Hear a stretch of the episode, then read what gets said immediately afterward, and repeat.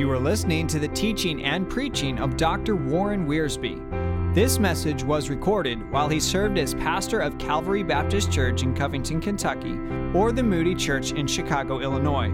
For additional resources, please visit 2prophetu.com. That's the number 2 P R O P H E T U.com. And now Dr. Warren Wiersbe. Our Lord deals with one of the great problems that people face, the problem of worry and anxiety.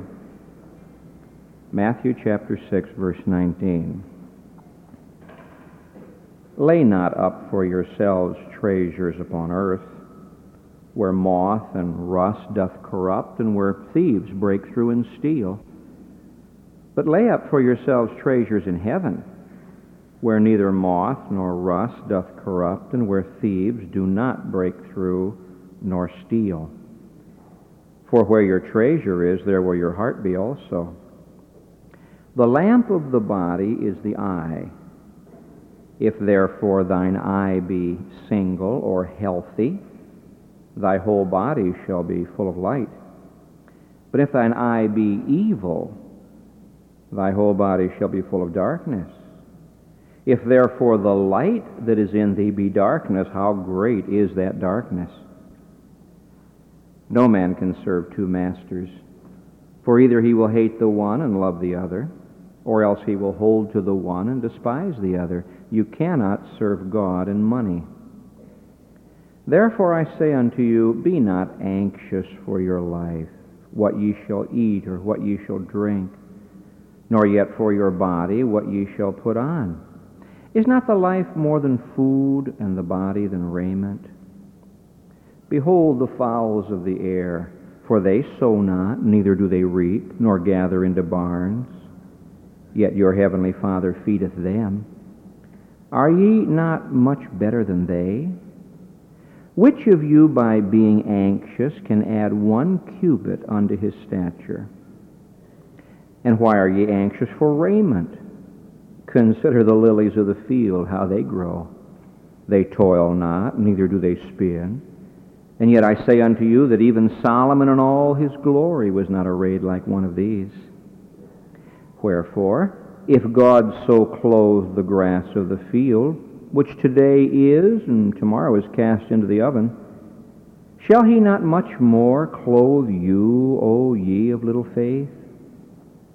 Therefore be not anxious, saying, What shall we eat? Or what shall we drink? Or with what shall we be clothed? For after all these things do the Gentiles seek. For your heavenly Father knoweth that ye have need of all these things. But seek ye first the kingdom of God and his righteousness, and all these things shall be added unto you. Be therefore not anxious about tomorrow, for tomorrow will be anxious for the things of itself. Sufficient unto the day is its own evil. And as thy days, so shall thy strength be. The Christian life is a very practical thing. Paul wrote to Timothy and said that the Christian life has promise not only for the hereafter, but also for the here. In other words, we Christians are not simply looking for pie in the sky by and by. We Christians know our Lord is going to come, and we're going to be with him forever. But while we're waiting, we have a great deal to be thankful for. In the Sermon on the Mount, the Lord Jesus deals with the very practical aspects of the Christian life. He has been talking to us about uh, getting along with other people. He's been talking about the subject of sin and how to get victory. He's instructed us on how to be the right kind of prayer warriors and how to give and now in Matthew chapter 6, beginning at verse 19, he deals with the sin that we Christians don't like to confess, the sin of worry. And of course, most of us don't worry. We are concerned. We are burdened, but we don't worry. I think we do. In fact, our Lord devotes a great deal of time in this Sermon on the Mount to the subject of anxiety. The word anxious in the uh, New Testament means to be pulled apart. And the last time you worried, I'm sure you were pulled apart. Your mind said, Oh, forget about it. Don't worry. It's going to work out. Your heart said it'll never work out. And so your heart and your mind were pulling away at each other, and this is why some people get physical consequences from worry. The Mayo brothers tell us that half of the people in our hospital beds are not sick at all. Their physical affliction is caused by spiritual or psychological problems. On more than one occasion, a doctor has phoned me and said, uh, Pastor, I've been treating a patient, but I can't do much more because the problem is not physical. Could you talk to the patient? The problem is really emotional and spiritual. Because worry means to strangle. The English word comes from an old root that means to strangle. Have you ever been strangled by worry? Has your neck ever been strangled by worry? So that you literally have a pain in the neck because you've been worrying? Or have your innards ever been twisted by worry and the result can be such things as ulcers and heart attacks. This doesn't mean that everyone who has an ulcer or a heart attack worries. No. It does mean that because anxiety pulls us apart, it can create physical problems. And so our Lord deals with the subject of worry. At this point, someone says, well, it's fine for you to stand there in that pulpit and talk about worry because you have nothing to be concerned about. Well, not only do I have my own concerns, but I have yours and a few other people. All of us have some kind of pressure, some kind of difficulty. Everybody has something. Oh, you say, I know people who are just smiling and happy. They don't have anything to be concerned about. Well, you don't know them very well. Because the deeper you get into the heart of a person, the more you discover everybody has some kind of pressure or problem or concern which can become worry. Now, our Lord gives us three very practical lessons on worry. And if you and I will simply learn these lessons and put them into practice, we're not going to be pulled apart. We're not going to be strangled. The next time you find yourself worrying and fretting, remind yourself of the lessons that the Lord Jesus gives here. Lesson number one is the cause of worry. Jesus tells us what causes worry. Now, some of the Christians listening to me now are going to be a little bit disturbed when they hear this cause, but I believe this is what he's talking about. We say that worry comes because we inherited it. Oh, if you only knew my mother, if you only knew my grandmother, what a worry ward. No, no, you can't blame worry on inheritance or personality or circumstances or intelligence or spiritual growth. No. Jesus says worry is caused by a worldly attitude. You see, it has to do with things. Notice verse 32. For after all of these things do the Gentiles seek. For your heavenly Father knows that ye have need of these things. But seek ye first the kingdom of God and his righteousness, and all these things shall be added unto you. In the Sermon on the Mount, the Lord has been saying, there are people, and there are things, and there is God. You read all the way through the Sermon on the Mount, and you'll find these three threads are woven into it from start to finish. There is God. We must be rightly related to God. There are people. We must be rightly related to people. And there are things. We've got to be rightly related to things. Now, God should be worshiped and trusted, and people should be loved, and things should be used for the good of people and the glory of God. But we've got that all mixed up. You know what worldliness is? You say, Of course I know what it is. It's going to the wrong places on Rush Street, and it's reading the wrong books. No, no. That could be worldly. I don't question that at all. But there's a far more subtle kind of worldliness that has crept into the lives of many of God's people. It is a worldliness connected with things, all wrapped up in things, worshiping things and loving things and having to possess things. The only difference between men and boys is that men buy more expensive toys. And that applies to women and girls, too. There are some people who think that life is made up of things. Now, God made things.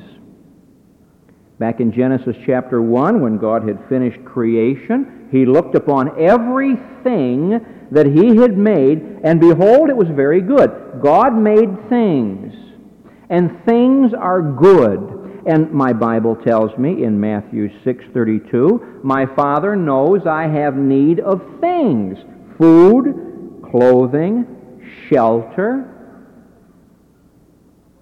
So of themselves things are not wicked. God made things, things are good. God knows we need things.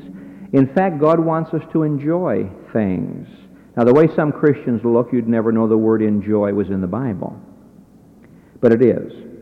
Paul wrote to Timothy in 1 Timothy 6:17 and he said, "Charge them that are rich in this world that they trust not in uncertain riches, but in the living God, who giveth us richly all things to enjoy."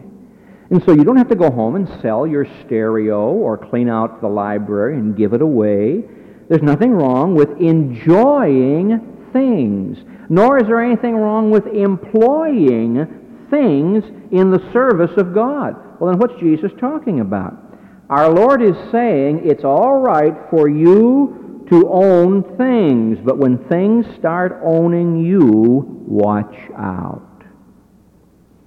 The ground of a certain rich man brought forth plentifully, and he said within himself, What shall I do? For I have no room in my barns to take this bumper crop. Ah, this will I do. I will tear down my barns, and I will build greater. And I will say to my soul, Soul, thou hast much goods laid up for many years. Eat, drink, and be merry. And that night God said to him, You fool, this night your soul is required of thee. And then who shall these things be? Things. It's all right to own things. Don't let things own you. And I'll tell you why. If you start living for the collecting of things, if your heart is just simply set upon things, you'll always be disappointed. You see, either we can live for things and forget about God, and most of the people in the world do this, or we can try to live both for things and for God, and many worldly Christians do this. Or we can live for God and let the things be taken care of by God. And that's what he's talking about. When you start living for things, you're always disappointed. I'll tell you why. Things are not dependable. If you build your life on things and build your enjoyment only on things, if you try to have things and God or things as your God, they aren't dependable. The, the moth can, can eat them, the rust can eat them away, the thief can come and take them away. There is no thing on this earth that is going to always be the way it is. Things change. Now, if you build your life on that which is changing, then you're going to have trouble. And things have a way of deceiving us. We, we think that money, for example, means security. Money doesn't mean security. Money, you can't eat money. Money can't make you well. Money's just a medium of exchange. Nothing wrong with having it, obviously. God knows the needs that we have. But money is only good according to what you do with it. If you take money and you're sick and you buy medicine, that's a good use of money. Nothing is secure. No thing of itself can satisfy. Because things are an addition to our lives. Things are not the very heart of our lives. God so made us that we aren't satisfied with things. Jesus says a man's life does not consist in the abundance of the things that he possesses. How much did he leave behind? He left everything behind. Well, how much did he send ahead? Ah, that's the big question. Now, our Lord is not saying that it's wrong to have things, nor is our Lord saying it's even wrong to have money in the bank. When Paul wrote to the Corinthians, he said, Now look, the children don't lay up for the parents, the parents lay up for the children. Nothing wrong with parents having insurance and adequate provision for their children. In fact, he wrote to Timothy and said, If a believer doesn't take care of his own household, he's worse than an infidel. Nothing wrong with having a checking account or a savings account, but our Lord is warning us here. He's saying, if you have things and enjoy things, don't let them take the place of God. Don't worship them. Don't serve them. Don't live only for the accumulation of things. That's not what life is made up of. So when you find yourself worrying, look into the mirror and say to yourself, I remember the lesson Jesus taught about the cause of worry. Worry is caused by things. Is there some place in my life where things have taken over? Now, it might be an intangible thing like pride, ambition that's wrong. It might be some other kind of thing. But just look in the mirror and say the cause of things, the cause of worry is worldliness. And the basis for worldliness is loving things. John talked about this when he called it the vainglory of life. The accumulation of things. The cause of worry? A worldly attitude, putting things in place of God. Now, there's a second lesson our Lord teaches us here. He teaches us the consequences of worry. He says, now, if you're going to worry, be sure you know what the consequences are. Worry is one of the most expensive things anyone can do. If you're going to worry, my friend, you've got a luxury. It's expensive. He points out to us the consequences of worry. In verses 21 through 24, worry makes a slave out of you. In verse 21, it gets a hold of your heart. In verses 22 and 23, it gets a hold of your mind. In verse 24, it gets a hold of your will. That's the whole of the inner, inner man. Your mind and your heart and your will. Things have a way of creating worry, and then worry gets a hold of your heart, your emotions. Verse 21 Where your treasure is, there will your heart be also. Forgive me for saying this. I am not a psychologist or the son of a psychologist. I, I don't know that field as well as I know some other things, but I've noticed this that people who worry are people who are afraid and nervous and fidgety. Now, once again, I'm not saying everyone who's nervous worries. Nerves sometimes are caused by physical things. But people who worry, something happens to their heart. Their heart gets fearful. Their heart becomes troubled. And worry has a way of enslaving the heart so the emotions can't function like they ought to. This is why people who worry don't really enjoy life. Because their emotions are so enslaved by worry, they can't invest those emotions in other things and really enjoy life. In verses 22 and 23, he says that worry can get a hold of your mind the lamp of the body is the eye. He's talking about your outlook, your mental outlook. He says, now if your eye is single, if your eye is healthy, it brings in the light and you can see. If your eye is not healthy, it brings in the darkness and you can't see. He's talking about outlook. Outlook determines outcome. Now, what is your mental outlook? Now, he's not giving a psychology lesson here, although Jesus is a master psychologist. Our Lord is just simply saying here it's impossible to look in two directions at one time. It's impossible to go right and left simultaneously. You can't row in two directions at the same time. Your outlook has to be a dedicated outlook. You're either looking toward the things of God and putting God first. If you're not, Worry has a way of getting a hold of your mind. There are students who can't think, they can't study because worry has so enslaved their mind. There are mothers and fathers who can't function right with their children because worry has so gotten a hold of their mind. Someone talks to them, they can't hear. They don't know what you've said. Often I have visited people who have been enslaved by worry, and you might just as well talk to the lamp or to the wall. They don't hear you. The mind gets enslaved and paralyzed by worry. In verse 24, he talks about the will. He says, You can't serve two masters. You can't live for money and things and live for God at the same time. You're going to hate one, love the other, cleave to the one, despise the other. You can't do both. A divided life. A double minded man is unstable in all his ways. Here is the will. The will doesn't know what to do. And so my mind and my heart and my will can be enslaved by worry. And this is the beginning of all sorts of psychological and spiritual and physical problems. That's an awful consequence to worry, so I say it again. Uh, worry is a very luxurious thing, it's a very expensive thing. The second consequence, verses 25 through 30, worry cheapens you. Worry cheapens you. Jesus says you don't find the birds getting ulcers. Even if a sparrow falls, the Father is there. He knows all about it. The fowls of the air, the Father feeds them. The lilies of the field, the Father dresses them. Aren't you worth more than the birds? Aren't you worth more than the lilies? In another place, Jesus said, Isn't a man worth much more than a sheep? You see, all of nature trusts the Father. Said the robin to the sparrow, I should really like to know why those anxious human beings run around and worry so.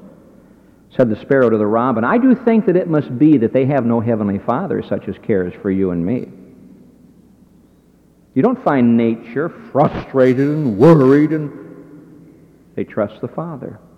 And so when we worry, it cheapens us. It makes me less than a bird. It makes me less than a sheep.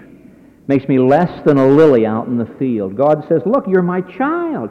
Jesus died for you. The Holy Spirit lives in you. You're a part of my family. But when you worry, you cheapen yourself as well as enslave yourself. Verse 27 tells me there's a third consequence to worry. It shortens your life. Which of you, by being anxious, can add one cubit to his stature? Now, he's not talking about suddenly growing 18 inches. Nobody wants to. Well, some people might, but most people don't want to. He's not talking about stature in terms of size. He's talking about stature in terms of time. You say, oh, I'd love to add 20 more years to my life. I'd love to add 10 more years to my life. Jesus said you can worry about it all you want to. It won't happen. In fact, it'll be just the opposite. When you worry, it takes time off of your life. People worry themselves into the grave. People worry themselves into an early death. And so he says worry enslaves you, and worry cheapens you, and worry robs you. It robs you of the very life that God wants you to enjoy. He tells me in verse 31 and 32 that worry robs me of my testimony. He said, After all these things do the Gentiles seek. Now, the Lord was talking to Jewish people. And the Jewish people, as you know, felt that they were different from and therefore better than the Gentiles.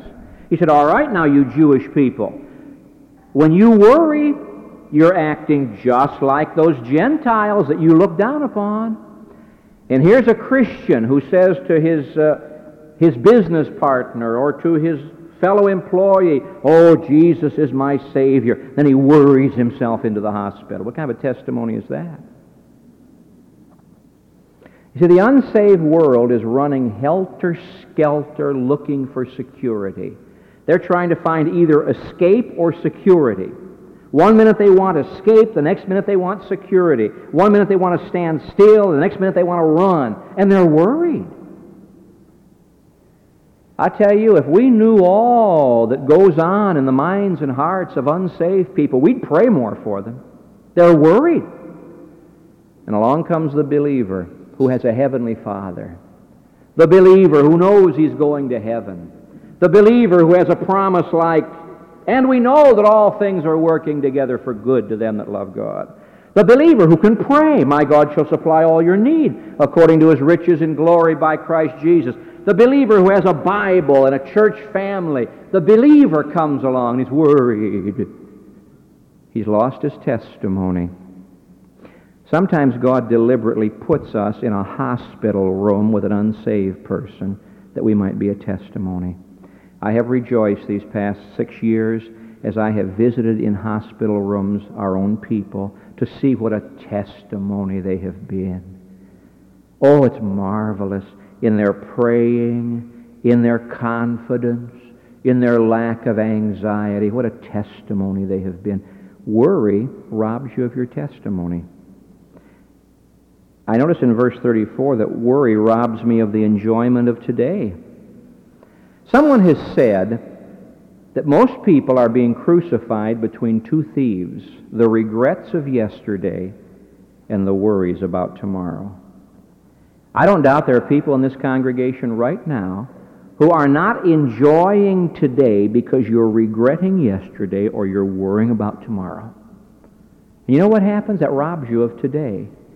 And when you, when you walk into tomorrow, you'll do the same thing. Worry becomes a habit. Worry is a way of life. And Jesus says, Look, why don't you just enjoy the day? I have met in my ministry people who were always going to do things. Oh, we're going to make that trip. They've never done it. Oh, we're going to visit this loved one. We've never done it. They're always going to, always living in the future. Then along comes a stroke or cancer or something, and they're not able to do it. And they say, oh, if I had just done it when I had the opportunity. How can we say to young parents, enjoy your children while you have them? Before you know it, they'll be gone? You tell them that, and they don't believe you. How can you say to students, look, students, enjoy these days of study. Make the most of them. They're going to go by like that. And you'll wish you had them back. But people don't believe this. Life is fleeting by so quickly. Are you enjoying today? Or are you ruining today by worrying about tomorrow? My friend, worry robs you of today. As thy days, so shall thy strength be. Day by day we walk with the Lord. Jesus also tells us another consequence of worry. Worry robs us of treasures in heaven. He said, here you are living for things on earth, and then they're gone. Now, what's it mean to have treasure in heaven? Does it mean to give all that you have to the poor? No. No. Abraham never did that. David never did that. Did that. What's it mean to have treasure on heaven? To give up all of your, all of your earthly things? No. No. Not give them up. Give them over. To have treasure in heaven means using things on earth for the glory of God. And then the money we spend for the glory of God, whether it be for a house or a missionary, whether therefore you eat or drink or whatever you do, do all to the glory of God, that is invested. It's not lost or spent. It means taking all that God has given us, the car and the house and whatever you have, and giving it to God and saying, Lord, I'm going to use things for your glory. And when you take things and use them for God's glory, then they become treasures, but not treasures on earth treasures in heaven. That's the beautiful thing about being a Christian. Life is not just spent. Life is invested. So the next time you worry, my friend, uh, consider the consequences of worry. It's very expensive. Finally, our Lord gives to us the cure for worry, and I think that's why we're here this morning, so let's look at it. All right, you say, I do worry. I confess it. I worry about the business, worry about my family, I worry about the stock market, I worry about the weather, that's a waste of time. How do I get victory over worry? I'm a Christian. I, have trusted Jesus Christ. I know I'm going to heaven, but I'm being pulled apart by anxiety and worry. Our Lord's cure for worry is found in three words in verse 30 and 32 and 33. Now, it's easy to remember because all three of these words start with the same letter, the letter F. In verse 30, the last word, faith. Verse 32, Father. Verse 33, first. Here, these three words tell us how to get victory over worry. The first is faith. O ye of little faith. Faith. Faith in whom? Faith in the God of creation. Faith in whom? Faith in the God of salvation, the God of redemption. Faith. Faith in God. You see, the, the birds and the flowers and all of nature have faith in God. They trust God. They trust God for water, for minerals, for food.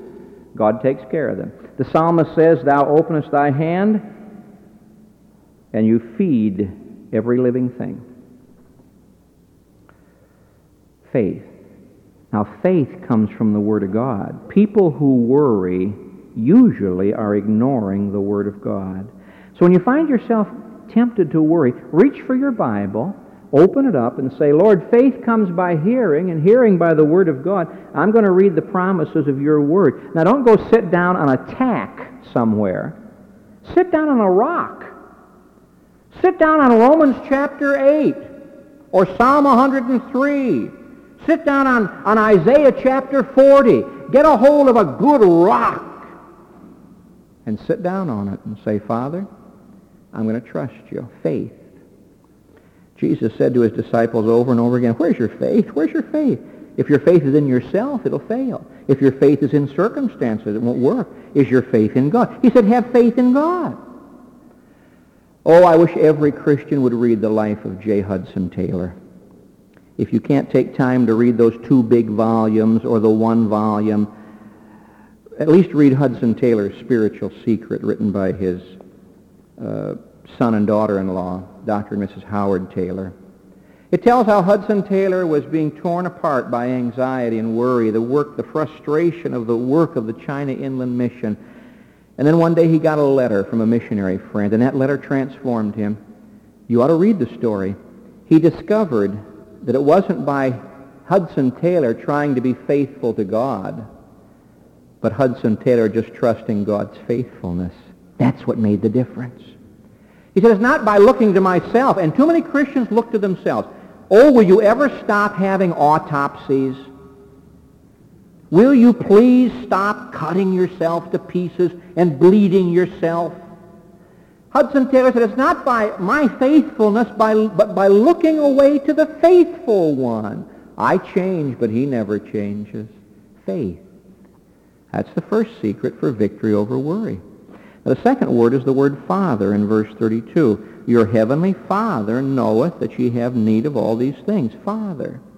You ought to sit down with the Gospel of John, chapters 13 through 17, our Lord's upper room discourse and prayer, and count the number of times he uses the word Father.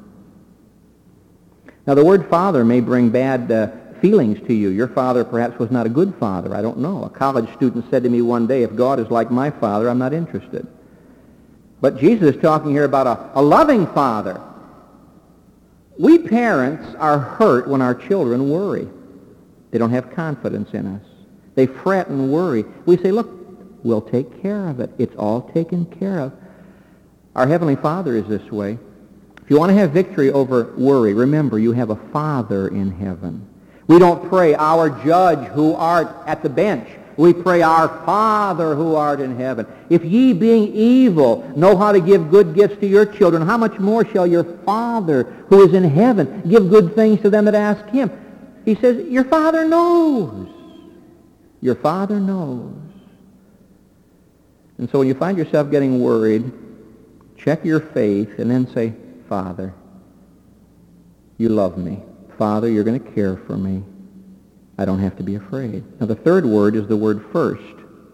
But seek ye first the kingdom of God and his righteousness, and all these things shall be added unto you. Things.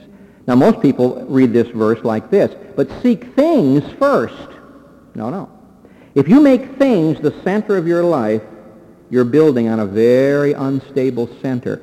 He said, put God at the center of your life. Put God first.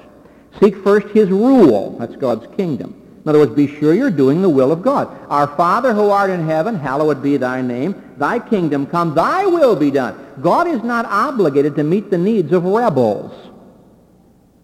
All things are working together for good to them that love God, who are called according to his purpose. And if the child of God is in the will of God, living for the glory of God, he can look up to the face of God and expect provision from the hand of God. But God is not expected to take care of rebels. Seek ye first. And so this raises the question, what is really important in my life? Is God first in my life? Now, how do you put God first in your life? Does that mean you have to become a full-time Christian worker? No, no. We need people all over. What's it mean to put God first? It just means that whatever we do, it's his will. However we use money or time or energy or things, it's his will. It's his glory. Seek ye first the kingdom of God and his righteousness. God's rule, God's righteousness. Obey him, serve him, love him, glorify him.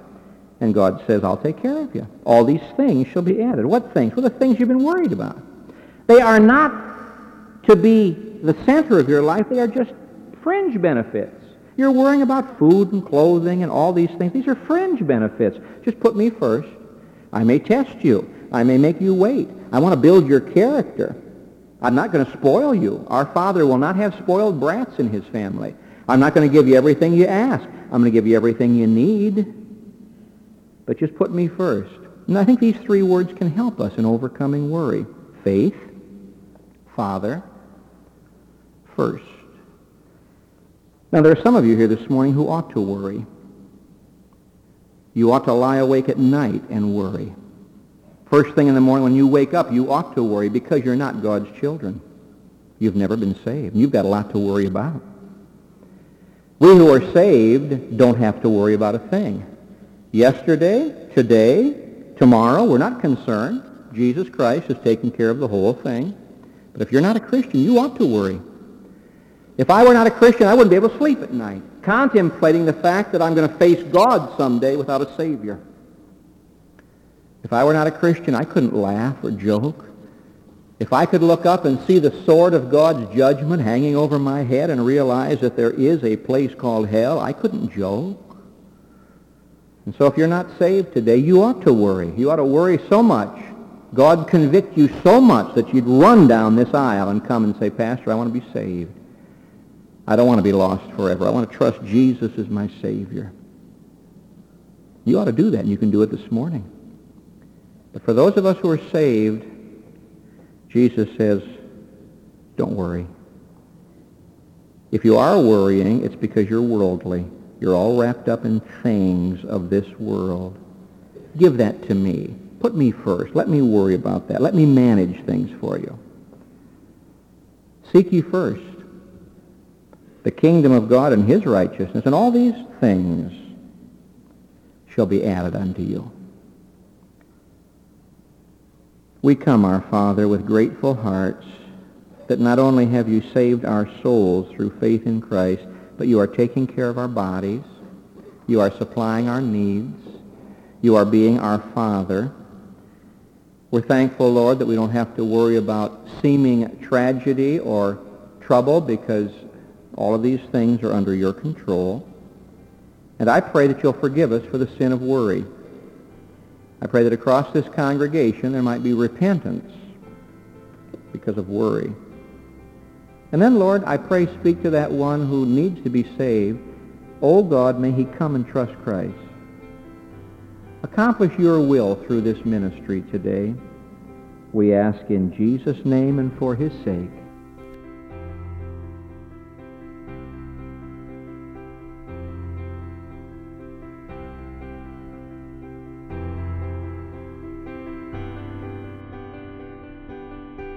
Of Dr. Warren Wiersbe's material is owned and managed by Scriptex. The material contained in this podcast is copyrighted and is for personal use only, not to be duplicated or sold without prior written consent from Scriptex.